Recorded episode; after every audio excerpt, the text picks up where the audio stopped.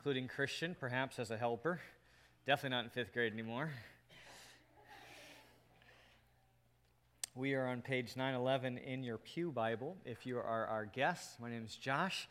I've gotten to be one of your pastors here for quite some time, and we are working as a church uh, through the uh, book of Acts for the summer. Probably not your most uh, recognizable summer series as it does build, and we know that vacations uh, lead us elsewhere, uh, but we're uh, thankful for online and still being able just to go to the next passage and uh, thankful for that hymn. Amen.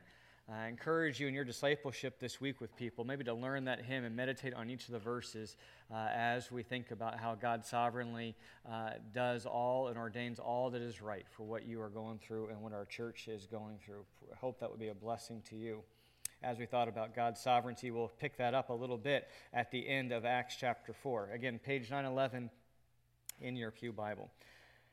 I imagine that uh, many of us are grieved by the lies that sometimes people believe about Jesus Christ.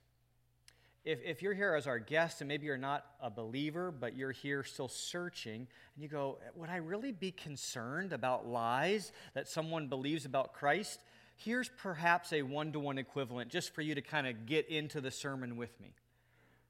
Would you be concerned if somebody believed a lie about you to set them straight?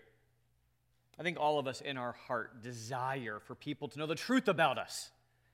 And so, if you can feel that way about your own self, realizing how Christ is our greatest treasure, He is the God that we worship, as Christians, we are, pe- we are people that are sincerely concerned that people believe things that are true about Christ. We want them to experience the same life and forgiveness that we have found in Christ. But sometimes, even with that desire, sometimes we wait for that perfect opportunity to clarify the truth and to share with our friends and our coworkers and our relatives the good news. But we come to Acts chapter 3 and 4, and I think there is a striking difference between Peter and us if you're to put yourself in Peter's position, he has just done a miracle. It is the first miracle since Christ has ascended. There is a sign. People don't know how he did this sign, and so Peter gives a sermon. Sign to sermon, okay? And but yet it's kind of in a hostile environment. We're going to see that in Acts chapter 4 and if we were put in his exact same position, I doubt if we would have assessed the situation as really an opportunity from the Lord. Most likely, we wouldn't have acted upon it. Probably because we have increasingly defined evangelistic opportunities as those rare instances where we perceive that others, right, are open to the gospel. When we read the situation and we think, wow, we have a willing audience, now I'll share. Wow, uh, they seem sympathetic to what I'm saying. They're not even asking any questions, they're not giving any rebuttals. That's the time for me to keep talking about Jesus. Many of us, at least some of the time, are like the farmer in Ecclesiastes. The farmer in Ecclesiastes, he observes the wind he goes, ah, now's not the right time to sow. He observes the clouds and he says, nope, now is not the right time to reap. And like the farmer who has an empty barn in harvest, sometimes we too will never water or plant if we always have our moistened finger to the air, raised, trying to discern if that person is really ready for us to share. Is now the right time? Ah, I don't know. And we keep waiting for that perfect opportunity. Friend, do you submit the call of the Great Commission? To the will of those who are ill disposed to our message. Put it another way Has your comfort trumped your calling? Do you bring up the topic of faith so long as it doesn't threaten your image, your credibility, and perhaps most sacred of all, our relationships? You know, Friendship evangelism is a great thing, but sometimes we spend so long in that friendship, never coming out that we are Christians, that now there is so much more to risk and so much more to lose if we say it now. Or do you submit the call of the Great Commission to the Lord your God, who Bill read from Psalms 2, made heaven and earth and the sea, who the world, the nations plot against, but yet they plot against him in vain? Who do you submit to, the fear of man or the fear of God? I submit to you that nothing keeps our mouth shut as Christians more than the disease to please. We all have it. That disease to please, to be liked, not to lose our credibility, not to use our, our image. But all throughout Acts, we are continuing seeing that Jesus blesses his word through the power of the Holy Spirit as we open our mouth. And so every chapter in Acts, God's word is going forth, right? Every time there is a miracle, every time there is opposition, every time someone is thrown in jail, every time someone is taken out of jail, every time they spread to a new region, they see it as an opportunity to make Jesus known, as an opportunity to testify about Jesus, to bear witness to Jesus' death and his resurrection. From tables to temples, from porticos to prisons, we find the church proclaiming, speaking boldly, persuading, reasoning from Scripture. So, what we're going to do this morning as a church is we're going to allow God's Word, hopefully in the power of the Holy Spirit, to reset our understanding of evangelism. We need to reset. A gaming console, you don't like how the game went, you hit reset, you get to start all over. We need to reset. Summer's a great time for that to kind of re get our priorities around us. And we want to reset our lives so that we can live an Acts 1 8 life, a sent life. In order to live a sent life, here's something I want to get you to consider. Would you consider stop conceiving of witnessing as sharing the gospel? In order to reset your expectations, would you stop conceiving of evangelism as sharing the gospel. You read any book, you listen to any person talk, and you will inevitably hear, I got to share the gospel today. I got to share with this person. And it conveys a lot of really good news. In one sense, it's a perfect word to use because we get to share the treasure we possess with somebody else, and it's a privilege, right, to do that. Look and see the treasure that I have found. Come, let me share with you about Jesus. But in another sense, the Bible never uses the term share in reference to evangelism. So, John has this as semantics, that's what pastors do, they do word studies. No, I think the semantics actually has some implications for how we have our expectations around evangelism. When you think of sharing, don't you typically think that sharing is the act of giving to someone something that they want? You're going to give to somebody something they want. And so kids are supposed to share toys with that kid who wants it, right? And adults share recipes after someone says, Wow, that was delicious. Is that a family secret or can I have the recipe? You're asking for it. Perhaps you even share money with a guy on the street who has a cardboard sign and he is asking for money, and so you share. In each case, we share something because they're asking for what we possess. But the reality is, few people are ever begging for us to share the gospel with them.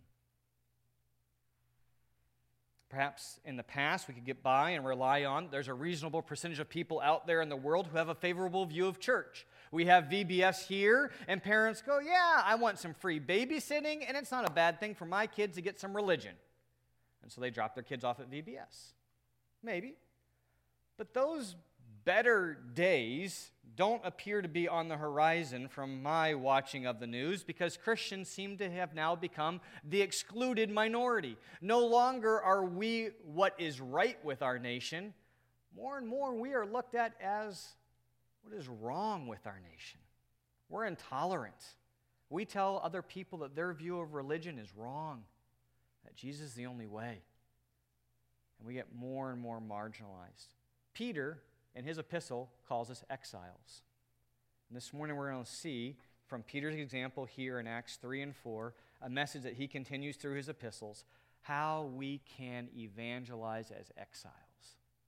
Not decrying our lost status, but saying, here we are as exiles. What do we do?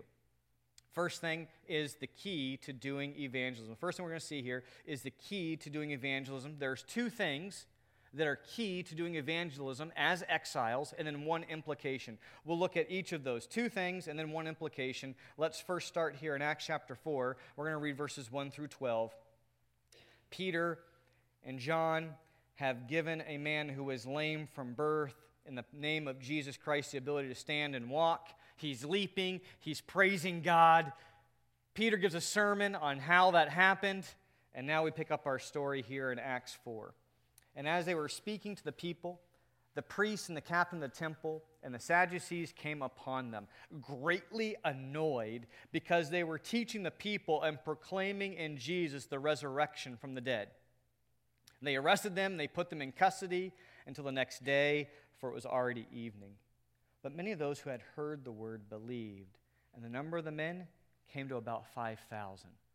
So the last time Peter had an open air sermon, New York City trip, open air sermon, 3,000 were saved. Now he preaches again, open air sermon, another 2,000 are added, a total of 5,000 open air preaching.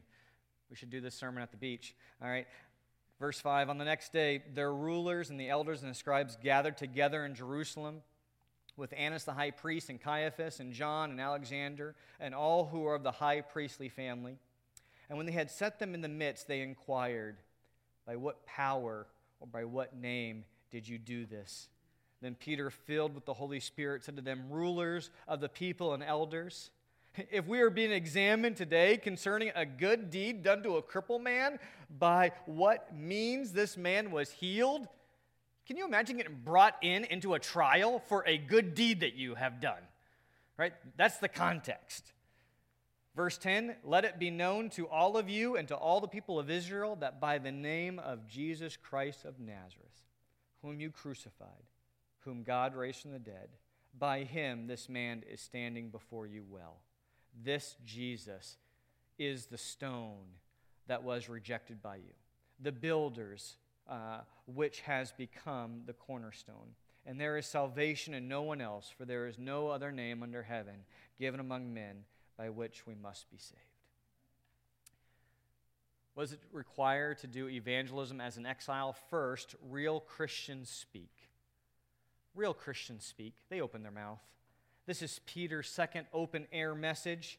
And what I love about this one, compared to the first one, is that Peter is testifying and he goes verbal before he even knows the outcome. You see, we don't want to go verbal until we know what the outcome is going to be. We want the outcome first. Are they going to be favorable? Are they going to listen? Are they going to interrupt us? Are they going to ask me a question I don't have the answer for? We want all of that information. But Peter goes verbal before he even knows the outcome. You guys think, wow, well, maybe Peter was naive. No, he wasn't naive. He wasn't even optimistic. If you go back to John 9 and you read that this afternoon, Peter has a one to one equivalent. His expectations are clear. He knows that in John 9, Jesus healed a man who was blind from birth. Same kind of parallel. This guy's lame from birth. Jesus heals a man that's blind from birth. And here's what the results are the blind man gets excommunicated from the temple, and Jesus gets uh, executed on the cross. Peter's fully aware of the last time somebody healed somebody from birth, what it resulted in. And yet, still, Peter says, I'm going to testify who this Jesus is. So, real Christians consider it a privilege. Real Christians consider it a necessity to speak about Christ in His Word. And look at the result, verse 13. Here's the result. Now, when they saw the boldness of Peter and John, and perceived they were uneducated common men, they were astonished and they recognized that they had been with Jesus. They recognized that they had been with Jesus. How did they recognize? What was it about Peter and John that made them think of Christ? Well, Peter is preaching the exact same sermon that he heard Christ preached. In Luke 20, verse 17, Christ said, Behold, he looked directly at them and said, What then is this that it is written? The stone the builders has rejected has become the cornerstone. Just a couple, couple weeks earlier, Peter heard Christ preach the cornerstone message. Now, Peter is preaching the cornerstone message, a message that he does not stop preaching all the way into his epistle, what Bill read in 1 Peter 2, verses 4 through 10. Peter can't stop talking about Jesus, and they go, He's been with Jesus. How? Because their message is the same. Here's the application for us God can use anybody. God can use anybody. The scribes, the Sadducees, the priest, the elders, they are greatly annoyed. Did you see that in verse 1 of chapter 4? I'm sorry, verse 2. They all came together greatly annoyed because they were teaching the people and proclaiming in Jesus the resurrection from the dead. Here they have nobodies like Peter and John preaching. No seminary degree, no ordained pastors, just ordinary people. And the scribes and the elders and the Sadducees thought, it's my privilege. It's my responsibility to preach. This is my pulpit. How, how, dare you influence the people to go somewhere else? And the point is, don't underestimate what God can do through you just by speaking about the death and resurrection of Christ. You know, you have a unique opportunity that the scribes and the elders and Sadducees and modern day pastors don't have. When I talk about Jesus in my neighborhood, at my dinner table with our friends, they expect me to do that because I have pastor as a first name. But when you do it, when you talk about Jesus, when you bow your head and pray, when you pray in Jesus' name and you talk about his resurrection, the difference it makes in your life, no one can say, you're, you're paid to say that. Right? God can use you whether you're a man or a woman, rich or poor, five years old or 90. He can use you as long as you are bold. Did you catch that there in Acts 4.13? They saw the boldness of Peter and John. It's a word that occurs 11 times in the book of Acts when the church is praying and preaching in boldness. Look over at chapter 4, verse 29. Here they are, here the church praying, and now the Lord look upon their threats and grant to your servants to continue to speak your word with all boldness. Verse 31 And when they had prayed, the place in which they were gathered together was shaken, and they were all filled with the Holy Spirit and continued to speak the word of God with Boldness, yes, boldness. To take the mission of the church seriously, we are going to need to be bold. Well, how do you know if you're bold? First, notice that boldness is not belligerence. Boldness is not belligerence. Peter addresses his audience respectfully. Look at verse 8, Acts 4 8. Peter, filled with the Holy Spirit, said to them, rulers of the people and elders. Boldness doesn't mean you have to get in somebody's face, yell at them, argue, be intimidating. Peter addresses them respectfully, right? Boldness and bravery is also not bravado, not this false sense of confidence. In Acts chapter 4, when we get there to Peter's question in 4 7 and Peter's answer in 4 8, we have to remind ourselves that Peter is now standing before this, this group, and it is a courtroom trial setting. They got arrested. Arrest follows the annoyance. So they're annoyed in verse 2. They get arrested, verse 3, and now they are being formally examined in verse 7. And Peter is bold. One commentator said this boldness is being clear in the face of fear. Boldness is being clear in the face of fear. Put yourself in Peter and John's shoes just for a second. Peter and John are before the very men they have been brought up to respect. Their whole lives looking up to the elders, the scribes, the Sadducees. These are men that led worship in the temple. They could have been disciplined out of the Jewish temple. They could fear future imprisonment. We know that they've already been in prison for at least one night. They could have been afraid of death, knowing that just days ago, weeks ago, their leader, Jesus, died on the cross, who left them with these words Take up your cross and follow me. What is comfortable about take up your cross and follow me? Nothing, right? Absolutely nothing. Knowing who they were talking to, perhaps the easiest tactic could have been just don't say the things that are going to make those people disagree with you. I mean, when Peter gives a testimony by what power or by what name you do this, what if Peter would have just stopped? It was the God of Abraham, Isaac, and Jacob that did this. Just, just, just in there. The whole group would have been like, oh, yeah, we're talking about the same guy, aren't we? You let them think that you're agreeing when really you have a couple cards that you're holding. But Peter, nope, Instead, he leaves no doubt. Look at the clarity with which Peter speaks, verse 10. 410, Peter says, Let it be to all of you and to all the people of Israel that by the name of Jesus, Jesus who? Well, here Peter touches the third rail. He starts meddling. Jesus Christ. That's a title, not his last name. It means Messiah, the anointed one, the one you've been waiting for. And just in case you're confused about which Jesus, this is not Jesus down the south end, Jesus of Nazareth. Peter is working very hard to rule everyone else out. There is no salvation in anyone else. It's this Jesus, this Jesus Christ of Nazareth. Don't be confused on who I'm talking about. There's a lot of Jesuses back then. It's this one. And Peter turns the tables from being examined, did you catch what he does next? He begins to place blame. Look at verse 10. By the name of Jesus Christ of Nazareth, whom you crucified. You're on trial. You answer clearly. And now you turn the tables and you accuse. You did this. You killed them.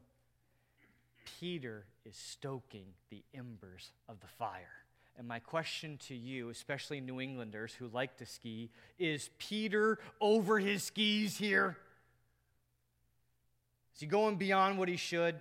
Peter, you've annoyed them, you've aggravated them, you've accused them. I love it, don't you? Os Guinness says this In our age, most people are untroubled rather than unreached, unconcerned rather than unconvinced. You know what Peter just did? He says, I'm going to make you concerned. Uh, I'm going to make you troubled, right? And he, what he does to pry open their closed minds and their closed hearts, you can hear it in the courtroom's question Defendant, counsel, you've aggravated us, you've accused us, but counsel, do you have an argument? And Peter says, Look at Exhibit A. Psalms 118. And he quotes the Old Testament, right? What does he say here? This Jesus is the stone that was rejected by you, the builders, which has become the cornerstone. Friends, as you go out to New York City, see Peter's tactic here. As you go out to your workplace, your friends, notice that Peter starts with their prophets to turn the table. He says, Oh, I understand that you believe in the Old Testament. Great. Consider Exhibit A, Psalms 118, and it cuts both ways. You can't say, I believe the Old Testament, and then say, oh, no, no, I don't want to know who that's about. And so all of a sudden, they get cut to the heart, and Peter, in his great skill, finds a pressure point to torment them with worry. Did we miss him? Or to arouse a desire to know the truth. Peter raised a titanic question for them Is your study of the scriptures for truth, or is your study of the scriptures for power and prestige? I'm laying Jesus before you, right from your Old Testament. Do you want to know the truth, or do you want to close your mind, close your heart, and say, What? I'm only in this for the power and prestige. Whenever we face God's truth, we can either dig in our heels or we can fall on our knees. Let's see what they do. Acts chapter 4, verse 15. But when they had commanded them to leave the council, they conferred with one another, saying, What shall we do with these men? For that a notable sign has been performed through them is evident to all the inhabitants of Jerusalem, and we cannot deny it. But in order that it may spread no further among the people, let us warn them to speak no more to anyone in this name. So they called them and charged them not to speak or teach at all in the name of Jesus. But Peter and John answered them, Whether it is right in the sight of God to listen to you rather than to God, you must judge, for we cannot but speak of what we have seen and heard. And when they had further threatened them, they let them go, finding no way to punish them because of the people. For all were praising God for what had happened. For the man on whom the sign of healing was performed was more than 40 years old. you see the difference between the boldness of the apostles and the cowardness of the priests and the elders? The apostles, the disciples, preach publicly. But the scribes and the elders, they meet for private deliberation. They hold a private meeting. They put them out and they get together in secret. And they go from, How did you do this in verse 7 to verse 16, where they say, How will we handle you? It's a crowd control issue. They skip the step of, is this true? Friends, especially those that are going to New York City this week, know this. People have motives for not wanting Jesus to be the Christ, no matter what we offer for intellectual rationale. People have motives for not wanting Jesus to be the Christ, no matter what you offer them by way of evidence right? The will is far from disinterested. People are truth twisters. So it will never, ever only be about just the evidence for the brain. God has to what? Get to the heart. You can miss heaven by how many inches? Help me out. 18, thank you. My neck's a little long. I think it might be more like 20. All right, giraffe over here. But, you know, anyways, people can miss what is staring them right in the eyes. If you've never seen this cartoon, I wanted to play a little clip for you. If you've kind of lost it in this long... The miracles in wait, the Bible, chief among them the resurrection of our Lord Jesus. All right, let's... Oh, you sweet little simpletons, we'll people don't rise from the dead. Except for that one time right. Jesus rose from we'll the dead. We'll go to uh, yeah, that was 40 awesome. seconds if you could, and then we'll pause. Well, how about the multitude of miracles in the Bible, chief among them the resurrection of our Lord Jesus? Oh, you sweet little simpletons, people don't rise from the Yeah, riddle us that, Patrick. Stuff like what? Well, how about the multitude of miracles in the Bible, chief among them the resurrection of our Lord Jesus? Oh, you sweet little simpletons, people don't rise from the dead. Except for that one time Jesus rose from the dead. Yeah, that was awesome. No, what I'm saying is that Jesus never rose from the dead. And how do you know that, Patrick? Because it's not possible for people to rise from the dead. Yeah, we know. That's why it was sort of a big deal when Jesus rose from the dead. Look, I think you're far too uneducated to understand this, but if people could rise from the dead, then people would rise from the dead. If Jesus could rise from the dead, surely someone else would have risen from the dead as well. Other people have risen from the dead. Like who? Like all the people in the Bible who rose from the dead because Jesus rose them from the dead not long before he himself rose from the dead. Well, obviously you can't count those examples. Why not, Patrick? Because they come from the Bible, and the Bible is a ridiculous book full of silly stories that couldn't possibly happen, like. People rising from the dead? Exactly. Right. So, according to you, the resurrection doesn't prove the existence of God because it never happened. And we know it never happened because we know that people can't rise from the dead. And we know that people can't rise from the dead because no one ever has risen from the dead if you don't count all the people who have risen from the dead. I think I'm onto your little trick here, Patrick. Yeah, you're a sneaky little secularist, Patrick. So your strategy for proving. So this is uh, Donall and Conall uh, Lutheran satire and they meet Richard Dawkins, right? And their whole point in that argument is trying to say that people just already have their minds and their wills made up, and at times our hearts can be as crooked as corkscrews. Romans 1:18 says, "For the wrath of God is revealed from heaven against all ungodliness and unrighteousness of men, who by their unrighteousness, what do they do? They suppress the truth." They suppress the truth and unrighteousness. But here's the good news unbelievers, even though they suppress the truth, it is still truth. So they can never actually ever be done away and completely get away from Christianity. Friends, persuasion is possible. Acts 26 28, King Agrippa told Paul, In a short time, you almost persuaded me. Truth stings. Sometimes our job in meeting with our friends and meeting with our relatives and coworkers and witnessing is just to be like that wasp that stings their conscience for a second, that punctures a hole in their worldview. And because Christianity is true, they can never be done with it for good. Turn over in your Bibles to Acts 6 7 and see what happens. We don't know the timeline here, but maybe days, maybe weeks later, you might think that this had no impact on the scribes and the Sadducees and the elders, but look at Acts 6 7. Here's hope for you witnessing consistently to neighbors and coworkers where you feel like you're in exile. And the Word of God continued to increase, and the number of disciples multiplied greatly in Jerusalem. Here's our last phrase and a great many of the priests became obedient to the faith. Peter stung them. We don't know how long it took. But some of them could not shake the truth of Psalms 118. Have we rejected this cornerstone? So when you speak and when you are bold, you can expect the next thing to happen that you will be suppressed. Expect to be suppressed. Peter and John are given a command they can't obey. Look at chapter 4, verse 19.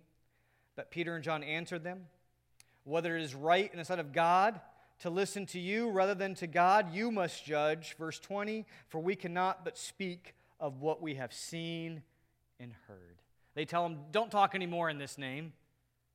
And how many of us are more than reticent to obey that command? Willing to hush up. Our culture wants to blanket the church, blanket the message of the gospel, to muffle Jesus' name. Jesus, you know, it's like you just kind of want to sneak that in there, right? By the time I would say that most of us have been to third grade, the culture has squeezed us into its mold and has pressured us to lay low in the weeds like a largemouth bass. Just lay down low in the weeds. Don't bite anything. I think of the movie The Hunt for the Red October. You know Sean Connery? I'm not going to do an accent. I'm not good at those, okay? But you guys get the picture. Sean Connery, he's in a submarine. They are trying to get through the waters undetected. They kill the engines, right? And it actually gets so quiet in the movie that no one even talks because they don't want to get picked up on. It's a life or death situation. I just wonder how many of us really have a submarine faith. Let's go deep. Let's get isolated from the world. Let's go undetected. Peter and John spoke, they were bold and they tried to get suppressed, and they said, We cannot but speak. So here's where we're going to get practical. Are you ready, church? Put some pavement down. What Christians cannot abide by is the order to be silent. The church of the New Testament would call foul on us for being silent on Jesus, but verbal about politics, sports teams, schooling, and gluten free pizza if you have shared your diet, if you have shared your political views, if you have said everyone should be a New England Patriots fan, Dennis Lohman, amen? No, just, just thought I'd try. Peer pressure. All right. If you have encouraged people to do those things and you have been silent about Jesus, the early church would have called foul. Right? We are make disciples of Christ, not disciples of personal convictions which means this Christians can disagree on how to fix our national debt. Christians can disagree on our entitlement programs. Christians can disagree about labor unions. Christians can disagree on how to handle 9 11 and its aftermath. Christians can disagree on how best to handle immigration. Christians can disagree on how to school their kids. All of those things we should be informed by Christian principles, but there is still room for disagreement on how we think we should handle it best. There may be all kinds of things politicians, schools, and churches do that you wouldn't do it that way. But hear me on this there is no room for disagreement on when it comes to proclaiming there is salvation in no one else. For there is no other name under heaven given among men by which we must be saved. You can fall on your knees or you can turn on your heels, but we cannot be silent. Following up the end of the chapter here, we go from annoyance to the arrest, to the accusation, to the argument, and we find out that God adds. Chapter 4, verse 4 But many of those who heard the word believed. The number of men came to about 5,000. And then we jump down to 23 verses 30 through 37, and we get a picture of a place that we could never go back to. We get a picture of the early church. Now, I'm going to sound kind of creepy for a second, and I pray that you won't judge me. I haven't been able to think of a better illustration, and it's just true, but my wife might say I should have proofread this, all right? So just hold your breath for a second. I love walking down Marginal Way in Ogunquit, Maine. Anybody been there? Now, one of the things that I love about Marginal Way is you got the rocky coast on one side, and you got these mega mansions on the other. Now, there is something that has been passed down, and somehow it went, it skipped my wife, but it went from Denise to me, okay? And that is we love houses. We love looking at houses. If you want to invite us in and show us every room, we will say thank you very much. And, and we would get ideas of how to decorate our house based upon how you've done it. And so you have the coast that God created and all of these houses that man has created. And I look over and it's just exquisite. I dream about living there. And I just look at all these houses that I will never be invited into. I am not bold enough to knock on their door and say, Could you give me a tour? But I want to. And so the closest I can get, here's where it gets creepy. You walk at Marginal Way at night, it's dark outside. and it's, it's light in their house. And you get a sneak peek into places that you will never be invited. And the architecture stands strong, and you're looking at the windows, and I'm talking about the best craftsmanship ever, right? Then you look at the fine art, you know, $10,000 pictures hanging on the wall, and it brings warmth to the room, and you see the layout, and you're like, wow. Can you imagine sitting there looking out at this? okay, all right, so don't worry, there isn't a sidewalk by most of our homes. I won't be, you know, stalking you, okay, or anything like that, okay? But you get that inside look. And I think here at the end of Acts chapter 4, we get to see the darkness of time and it lights up. And Luke gives us a snapshot of what an early church is like when they go through the dark times of conflict and persecution. And the first thing we're going to see in verse 23 real Christians what is the early church like? The kind of community that results from doing evangelism. So, the first point, the key to doing evangelism. Second point, the kind of community that results from doing it. Here it is real Christians make supplication. Look at verse 23. When they were released, they went to their friends and they reported what the chief priests and the elders had said to them. That's something natural. You get in a conflict, you go to your friends, you give a report. We all do that. Okay? Here's supernatural. And when they heard it, they lifted their voices together to God and said, Isn't that amazing? Wouldn't you love it if your reaction was more like the apostles? When something doesn't go your way, when you have been misunderstood, when something has startled you, when there has been persecution against you, that your first response was not to whine, not to plot, but to pray. That is supernatural, church. They just got interrogated, let go. They tell their friends, we're not supposed to preach in his name. And the supernatural thing that they do is they begin to pray. And here's what they pray Sovereign Lord.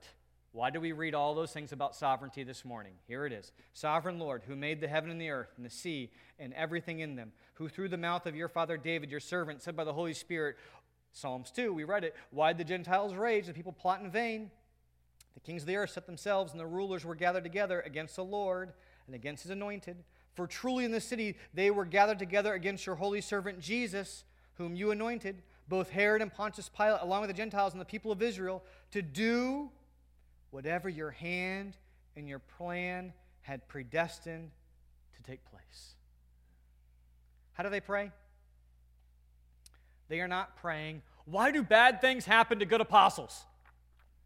No one is asking God that, right? They pray to the sovereign Lord. Now, many Christians in the West struggle with God's sovereignty, and for the next few minutes, you might feel like you're going to receive some whiplash. So, what I'd like to offer you is this Here is a small book. It is called Big God How to Approach Suffering, Spread the Gospel, Make Decisions, and Pray in Light of a God who really is in the driver's seat of the world.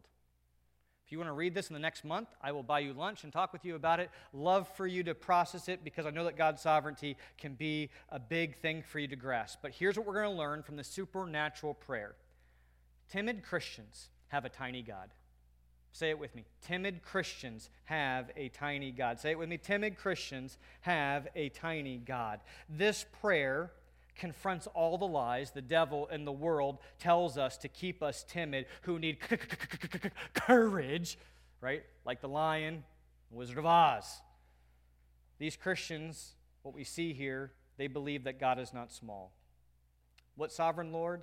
Verse 24, He made the heaven, the earth, and the sea, and everything in them.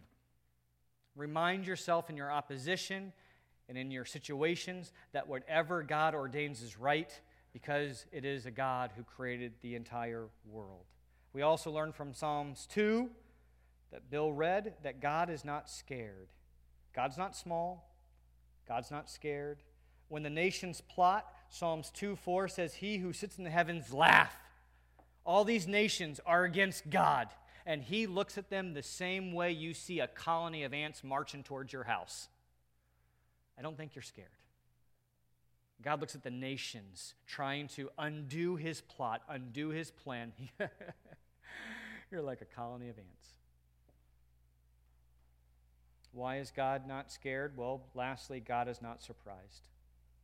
He's not surprised because we just read in verses 27, but specifically 28, that God planned for the crucifixion to happen. If you haven't been awake, here's a time to touch base. God planned for the crucifixion to happen, which means this I ought to run to the sovereignty of God, not run from it when I'm going through suffering. Consider this astounding reality. The most despicable evil the world has ever known, the most treacherous crime ever committed, and the most intense suffering experienced by any human being was planned and predetermined by God. The crucifixion was God's plan. And if God predestined that and can bring inestimable blessing for you and me today from that, why should we think that He has not predestined our sufferings and that He can bring blessings out of them? I find such comfort in the small display of God's sovereignty this morning. Right in front of you is a sermon card. Everybody get, grab one of those. Everybody have a sermon card? This sermon card shows that you can come here on the sermons that you want to listen to. We don't put the preacher by it, okay, because we wouldn't want that to be a case. All right, but this sermon series was planned over four, five, six months ago in prayer. Thought about what we want to do for the summer we had no idea that today Richard Burley is going to leave with a group to go to New York. And we had no idea, even some of the conflicts that have happened in our church, of which many of you have gotten an email about, that we are going through. And I look and I said, Wow, oh sovereign Lord, you gave us Acts 3 through 4 for me this week. No idea that what I needed to know was found in Psalms 2 O sovereign Lord. I know it's great when the Holy Spirit can change a pastor's message on Sunday morning and say, hey guys, when I was reading this morning, I thought I'm going to change the passage up and do this. But I find it just as amazing that the Holy Spirit, through prayer reliance upon Him, can six months ago give us this passage and say, Church, you need this today because you don't even know what's coming. And we come to it and we say, How did you give us this text? Thank you, Jesus. Amen. Lastly, real Christians share, and we're just going to make this quick. We peer into the early church, verses 32 through 37, and we see the Christians share. The full number of those who believed were of one heart and soul. What does that make you think of? Marriage. The church, one heart, one soul. Makes you think of marriage, I would think. And no one said that any of the things that belonged to him was his own, but they had everything in common. And with great power, the apostles were giving their testimony to the resurrection of the Lord, and great grace was upon them all. There was not a needy person among them, for as many as were owners of land or houses sold them and brought the proceeds of what was sold and laid at the apostles' feet, and it was distributed to each as any had need. Church, what is amazing is there is no sermon on tithing. There is no sermon series on giving. There is no capital gains campaign. All we know is the early church preached Christ, his death, his resurrection, and it changed the community to come together and to give. Starting to think that maybe some of the world's philosophies of capital gains programs and sermon series on giving and tithing to increase numbers, what if we just preach the death and resurrection of Christ? And if that really believe that, then it will change how you relate to each other, bring us together, and share. The church has 5,000 people. Our church has grown, and there's a time to think, well, the church is bigger, there are more people, I'm less necessary but it's quite the opposite. The bigger the church, there are more people, so there are more needs. With more people, it is easier to hide. Praise God, we've gone to one service for the summer, so you can't hide anymore. But we know that you are people that have been changed by the gospel of Christ, and you don't want to hide. You want to be people that serve, people that risk. Our elders just last week were talking about Mike Boldy, one of our elders that had to move to New York, who inspired us to go up to people and say this I'm sorry. I don't think I've met you before. Because Mike Boldy wanted to get to know everyone as an elder. And that motivated all of us to try to risk that. And then people say, You don't know me? I've been here since the beginning. How do you not know who I am? Awkward. And they're offended, and we think, I'm not going to do that again, right? Here's my pastoral decree no one can feel bad if someone didn't know that you've been born and raised here your whole life. Just introduce yourself. Say hello. Say your name. Don't make them feel bad that you go to the different service. Sometimes I walk up to people and say, Hello, I'm Josh. And she says, I married you. And I'm like, Oh, it's been that many meetings this week, okay? I mean, whoo! Good to see you, Laura. All right, I mean, that can happen, all right? Just kidding, all right?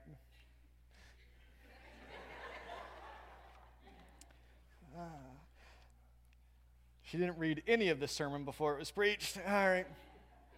But if you are here long enough, you are going to be a person who will be able to help somebody else with your time, talents, or treasures. And if you are here long enough, you will need to be helped by somebody else in time, talents, and treasures.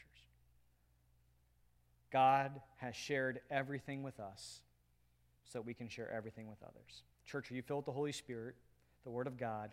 So you can make the gospel clear in the face of fear? Do you value your relationships more than a clear statement of the truth? In church, have we lived out the implications of the gospel visibly? Our relationships in the church can add force to our words that as we testify about Jesus, people should see how those facts of the gospel has actually changed our lives. Would you stand with me and sing To God Be the Glory, kind of a modern day rendition of it?